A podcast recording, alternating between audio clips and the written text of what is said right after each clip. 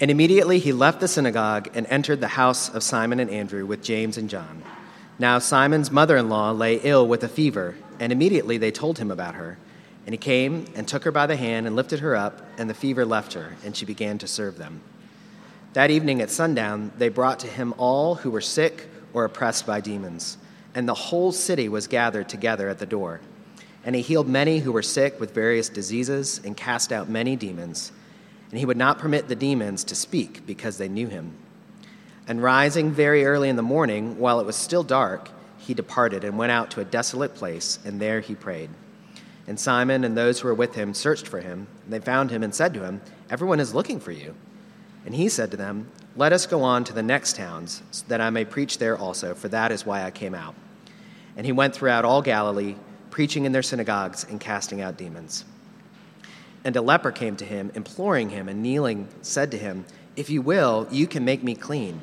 Moved with pity, he stretched out his hand and touched him, and said to him, I will, be clean. And immediately the leprosy left him, and he was made clean. And Jesus sternly charged him and sent him away at once, and said to him, See that you say nothing to anyone, but go, show yourself to the priest, and offer for your cleansing what Moses commanded for a proof to them. But he went out and began to talk freely about it and to spread the news so that Jesus could no longer openly enter a town, but was out in desolate places, and people were coming to him from every quarter. This is God's word. Thanks be to God. We're always glad you're here. That there are lots of other things we can do with our time, but if we want to know God, just like if we want to know anybody else, we have to start by listening to Him. And so we come to God's Word. Because there's no other way to know Him. But He's graciously given us all of this, that we can know Him and know everything about Him that we need to know. So let's go to the Lord in prayer. Father, may the words of my lips and the meditation of all of our hearts be pleasing to you, O Lord, our rock and our Redeemer. In Christ's name, amen. Well, I don't know about you, but I love a good montage. Whether it's a movie or a TV show, you know, when they slice together a bunch of scenes, there's usually music over top of it, very little dialogue, but you get, you know, kind of cuts between all of these uh, different scenes. I mean, there's, there are memorable montages, right? There's the baptism scene in The Godfather. I won't tell you about it if you haven't seen it. Uh, but there's, the, there's also, or you could think of Pixar's Up, right? In the first few minutes, that montage that tells you everything you need to know about elderly Carl uh, and his loss. But I think my favorite montage is from Rocky IV. And anybody who was alive in the 80s knows Rocky IV. That's not some of you.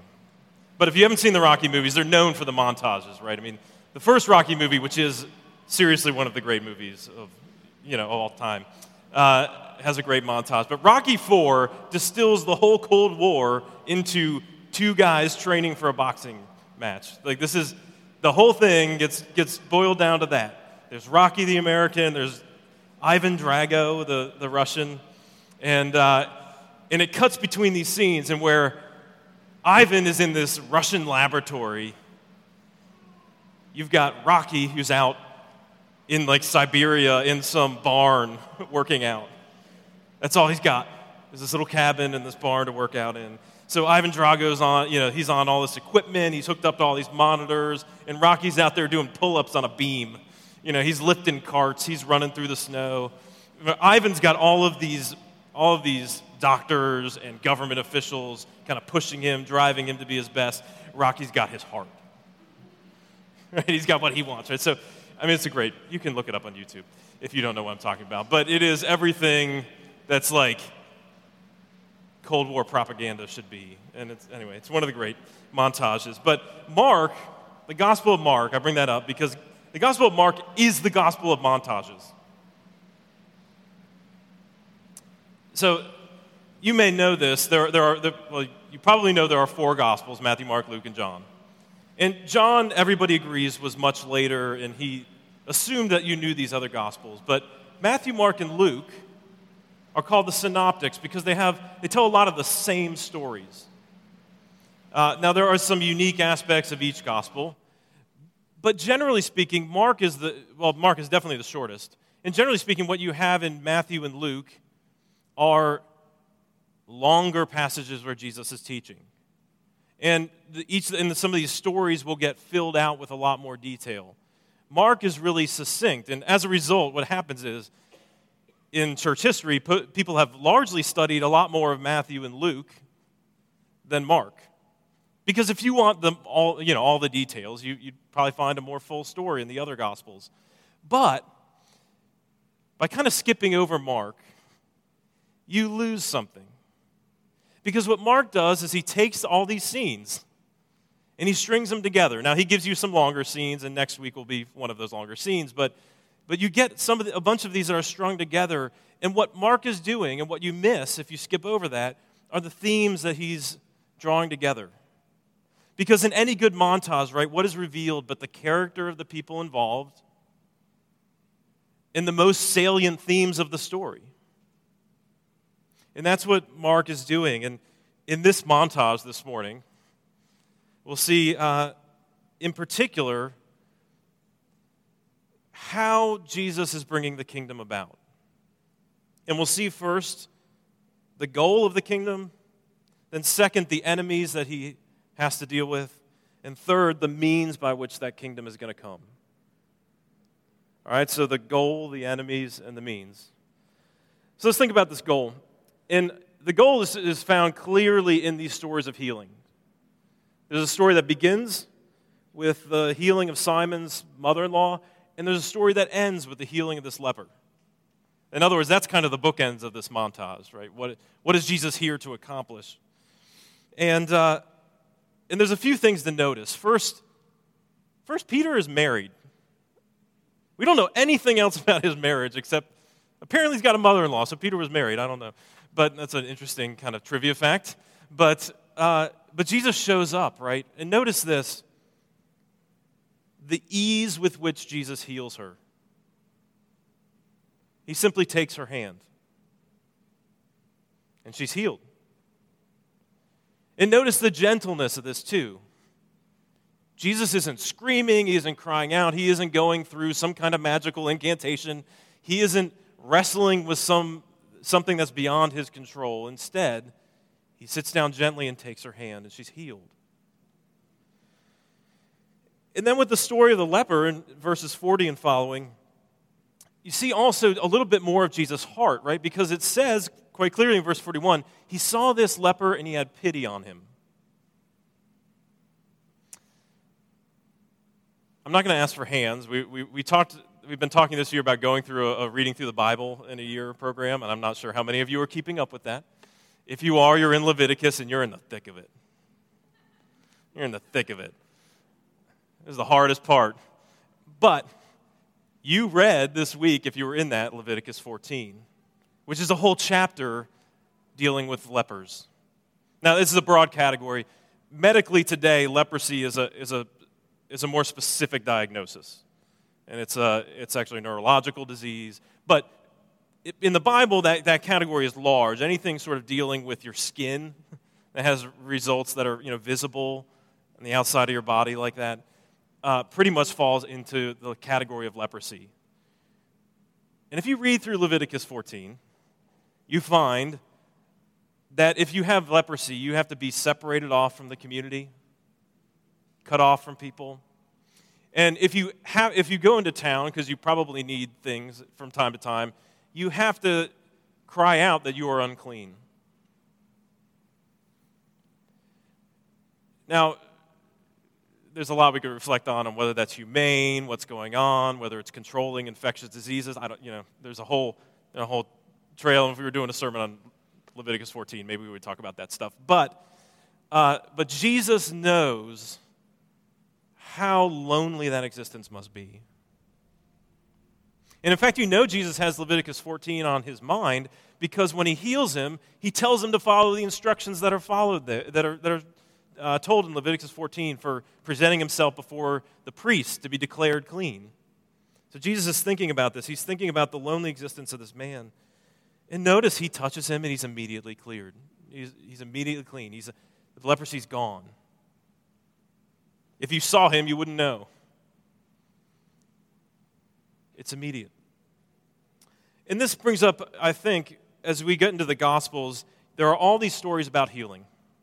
And we have all these questions probably about them. I don't know what everyone's questions are here, but the Bible has a really specific take on what the meaning of sickness is. In our technocratic age, we think of sickness as something, as a problem to be solved, and we're pretty confident that we can probably solve it. With time, with more money, with more study, we can solve it. The Bible, while certainly not discouraging that kind of research, uh, in fact, there's a long history of Christians leading the way in medical research. While not discouraging that, has a slightly different take that sickness, suffering, evil is brought into the world initially by our sin. It is the consequences of having returned away from God. In no uncertain terms, you can go back to Genesis 3 and read about Adam and Eve turning away from God. And the punishment for that, the, the result of that, the general judgment that is, that is on us, is sickness and toil and death. Now, I do want to be careful. There are some caveats here. If you read through the book of Job, if you read any number of Psalms, say Psalm 73, you will find that we are warned against thinking, well, because somebody has a serious disease, that must mean there's a, they had a really serious sin. There's not that kind of one to one correlation. This is a general problem. In fact, Jesus uh, in uh, what is it, Luke 13 warns specifically against this. There was, there was a tragedy, and he asked this question to the crowd Were those people any worse than you? For which the answer is no. And yet, still, what we see is that sickness and death reigns because sin still has dominion over this world.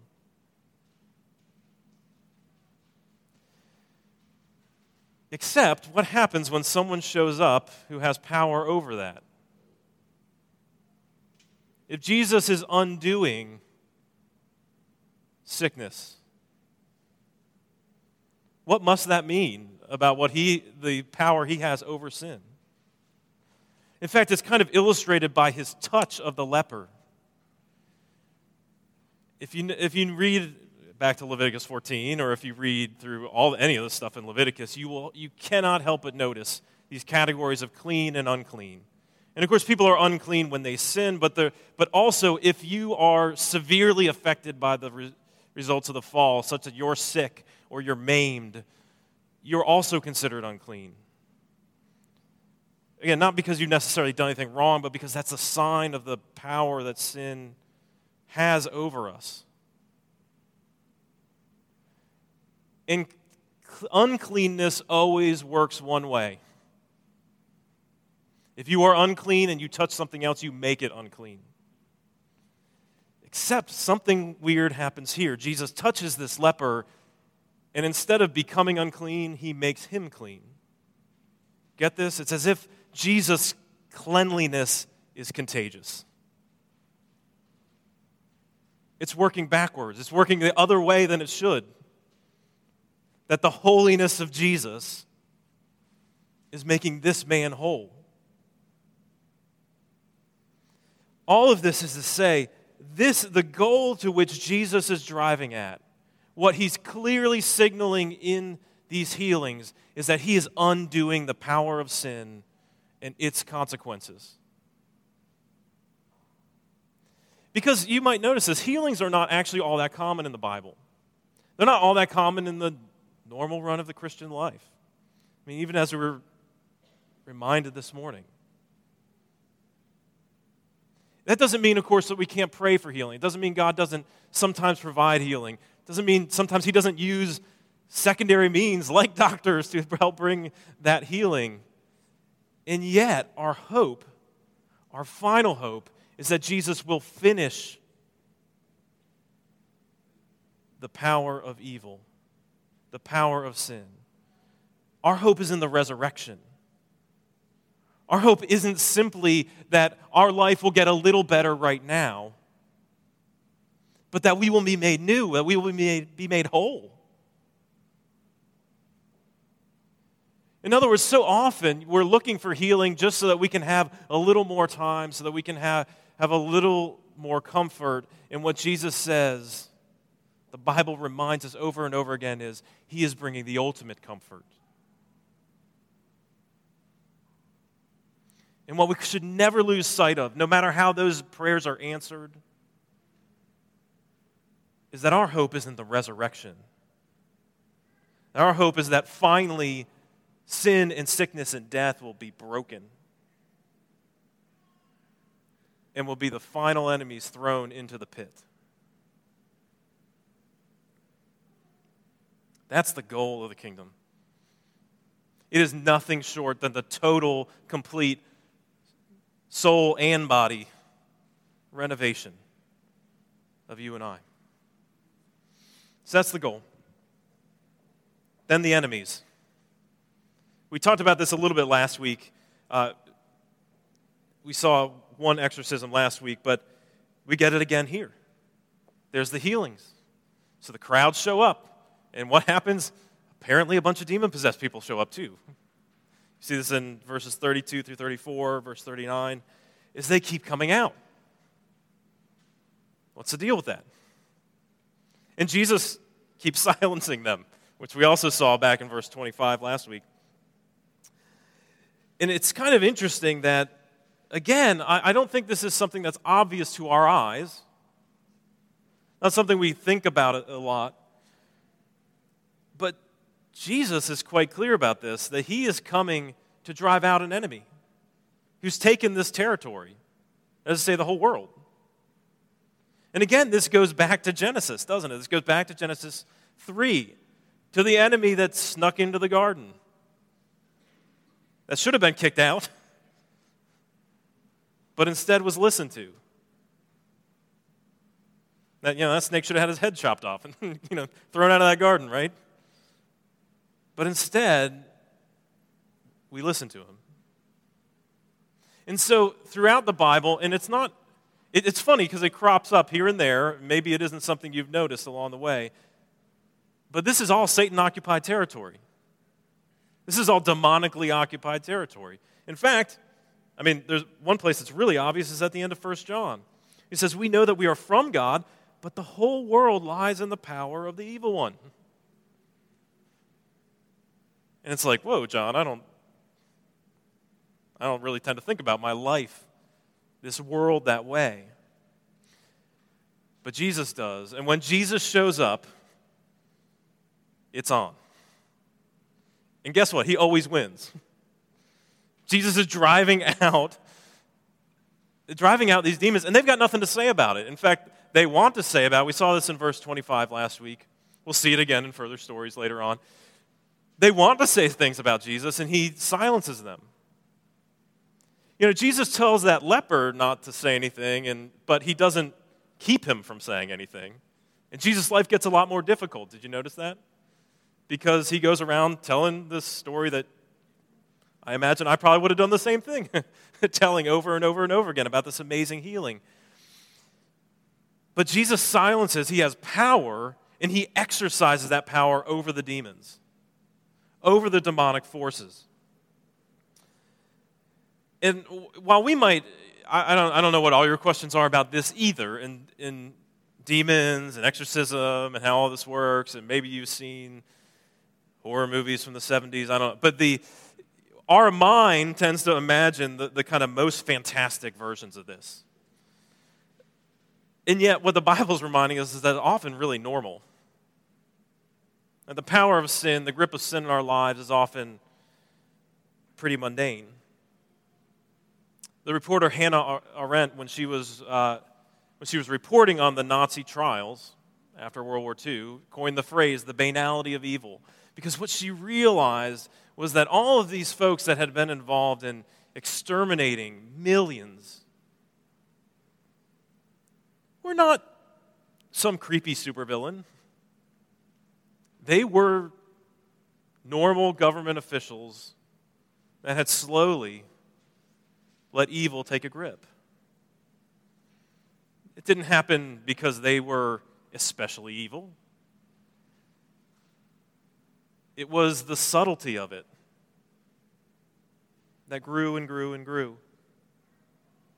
And maybe the Bible's smart, you know, smarter than us, as, uh, as Elrond says in The Lord of the Rings. It's perilous to study too deeply the arts of the enemy. And the Bible is kind of pretty quiet about this in general, and yet we're still told to beware. Right? The Satan is like a lion prowling around. And we'd be foolish to underestimate his shrewdness or foolish to overestimate our own capacity to understand it. There's, a, there's an old Puritan guy named Thomas Brooks. He wrote a little book called Precious Remedies Against Satan's Devices, uh, which is kind of an interesting read. Uh, some of you may not love 17th century theology, but this is what he says. He says Satan has snares for the wise and snares for the simple, snares for hypocrites, snares for the upright, snares for generous souls and snares for timorous souls, snares for the rich, snares for the poor, snares for the aged, snares for the youth.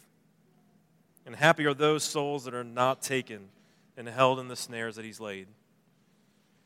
And I, there are two things that we're told over and over and over again are the tactics of Satan and the demonic forces.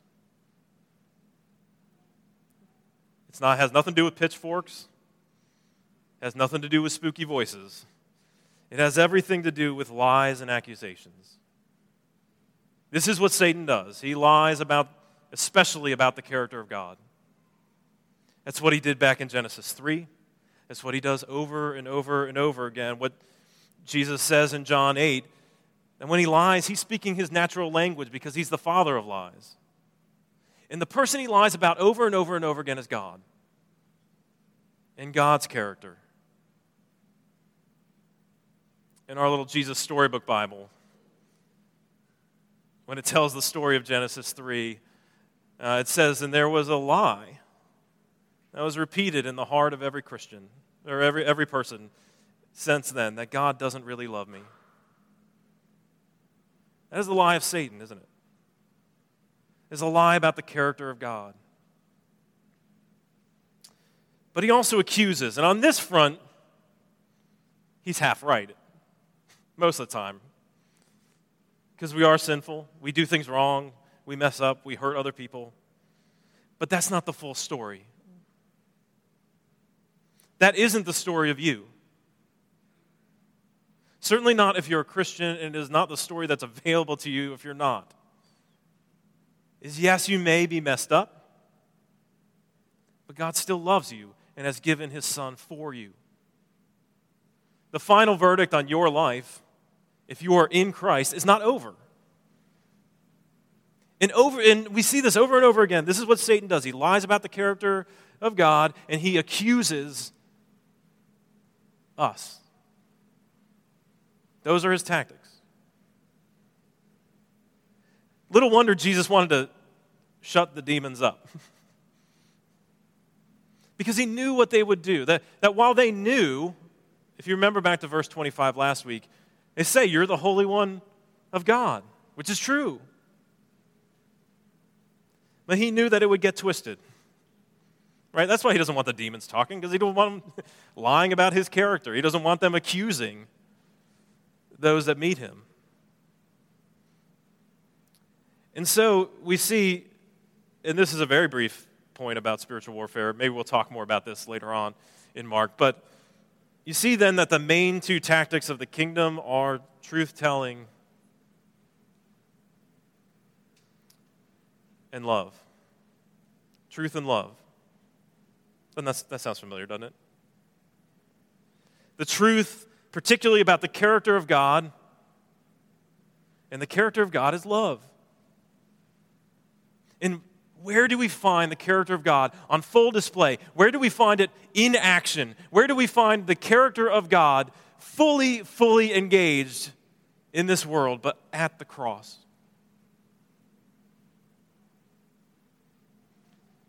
When we need to be reminded, contrary to the lies of Satan, about the character of God, we have to go back to the cross, to Jesus' life given for you and me. When we're caught up in the accusations of Satan that you are not really worth it, that you are not really lovable, that you are such a screw up, we have to be reminded of the cross. The only way to deal with Satan's accusations is not to lean on what we do, but what Jesus accomplishes.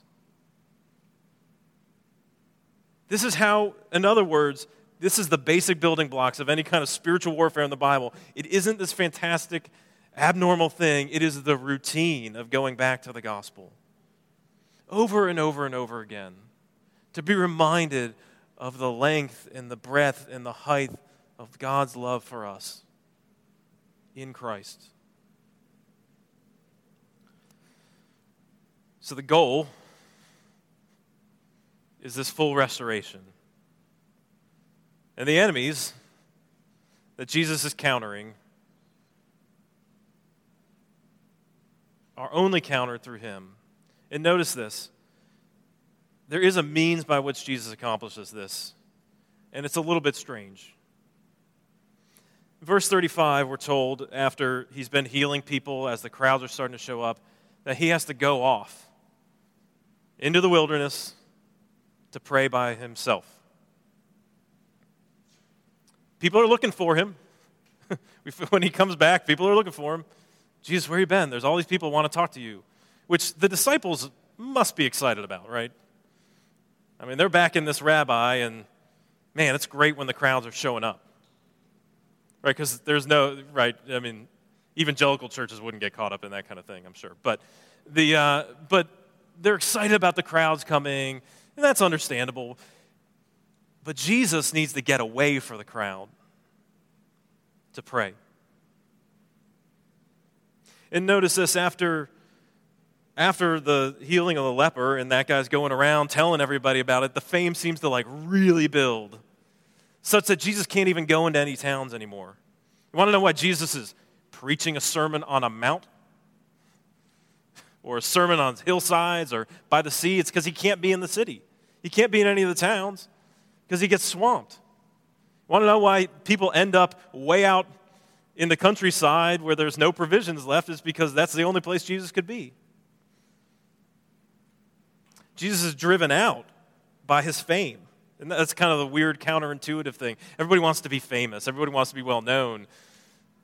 But guess what? If everybody knows your face, you can't go anywhere. So, Jesus takes up, in other words, the, a lonely path.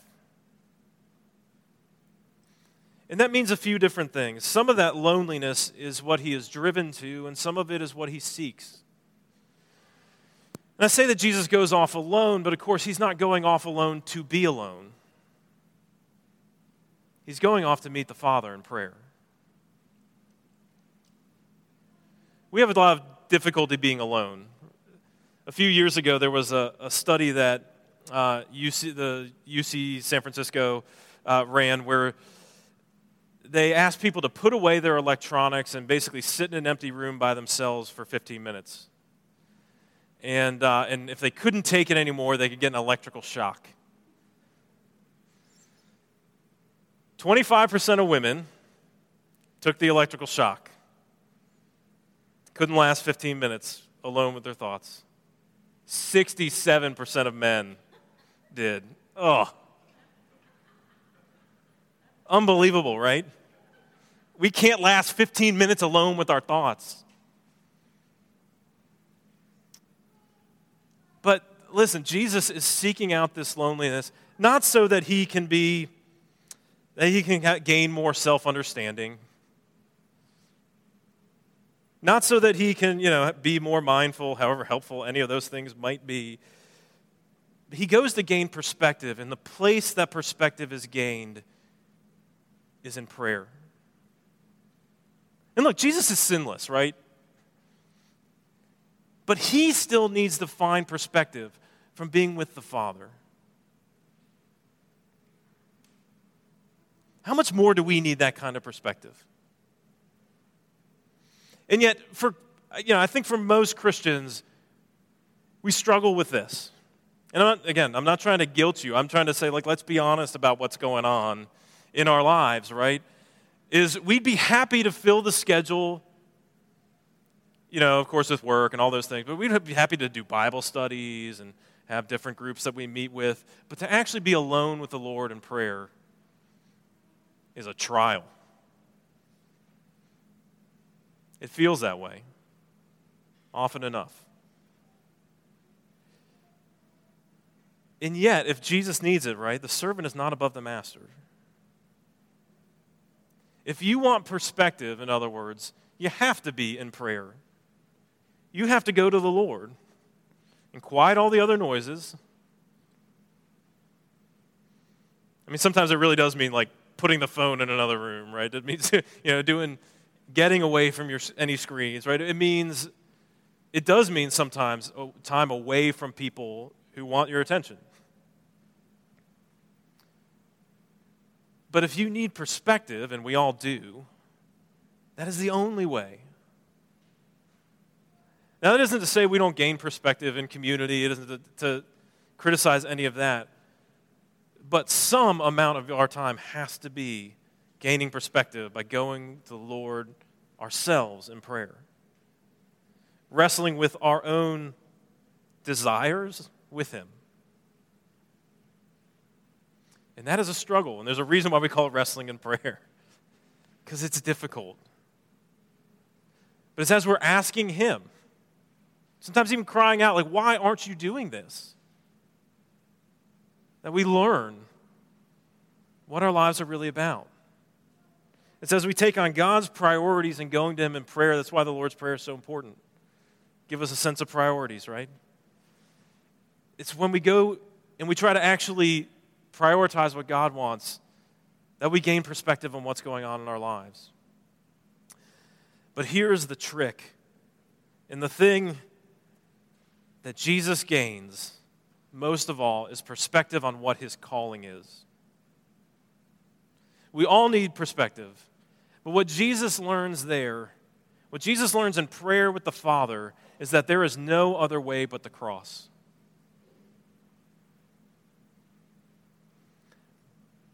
I'm not saying Jesus didn't know that that was his calling.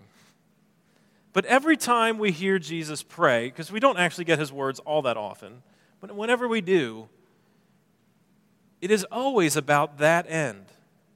You can think about his long prayer in John 17, where he prays for the church, but he prays first about what he is going to accomplish in going to the cross. His prayer in the Garden of Gethsemane, where he's struggling with what he knows is the path forward through the cross. That moment where loneliness means something completely different. That moment where Jesus will be literally all alone on the cross, crying out to the Father, Why have you forsaken me? The lonely path is what we're all called, but Jesus takes the loneliest path. There is a loneliness, and that is a weird way to put it, I know, in the Christian life, but you cannot substitute others for going yourself. And yet, Jesus goes down the path that none of us could go down the darkest path, the loneliest valley of the shadow of death, the darkest ravine to bring us out. to teach us in, that, in the relative darkness of our own lives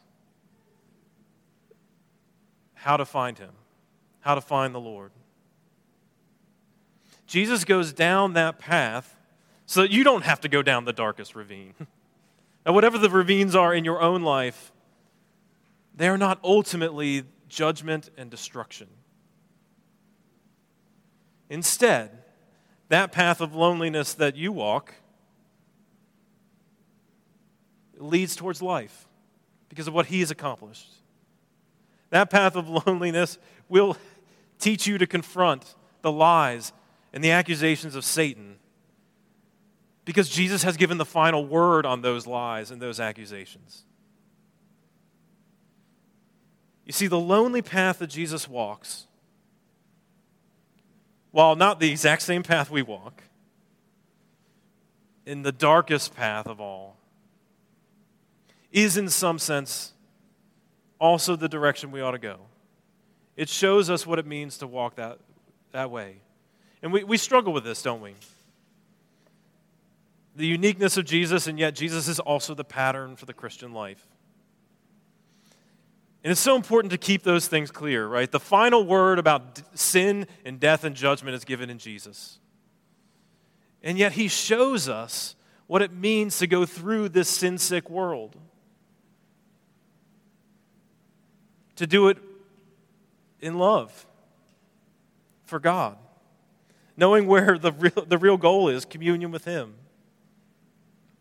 And if you think about all those things we're supposed to learn, the fruit of the Spirit, all those other lists that Paul gives, that Peter gives about the kind of character we're supposed to grow, those are descriptions of Jesus, aren't they?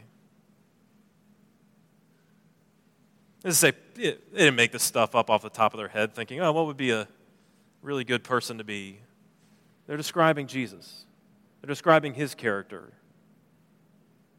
And haven't we already seen it this morning? Love. We've seen kindness, gentleness, goodness, self control. We're already starting to see the shape of what the Christian life ought to be. So hold these two things in mind. Jesus has taken the loneliest path for you, the path you could not survive. And in fact, Jesus was destroyed by it and raised up for you so that the lonely path of your life would be clear. You are not ultimately alone in that path. It will often seem that way. You will struggle against it. But Jesus is on your side. Jesus has done what you could not accomplish. And He is our final hope. He leads the way. Let's follow Him. Father, we ask that you would teach us the way through the darkness through the lonely moments of our own lives. Teach us to seek out the right kind of aloneness, to be with you. In knowing you, we pray that we would learn to confront the lies and the accusations of Satan. And Father, we look forward to all that you have for us, not only in this life, but in the life of the resurrection to come. So we praise you in Christ's name. Amen.